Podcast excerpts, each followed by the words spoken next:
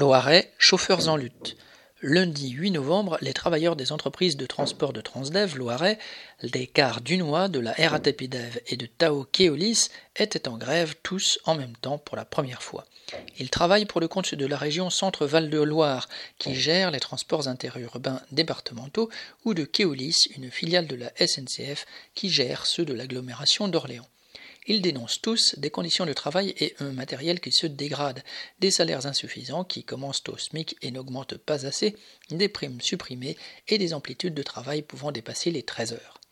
Lundi 8 novembre, 80 chauffeurs de Transdev étaient en grève sur les 200 que compte la région et ils étaient environ 150 des différentes entreprises à défiler dans les rues d'Orléans, venus pour certains de Montargis et de Gien et soutenus par leurs syndicats.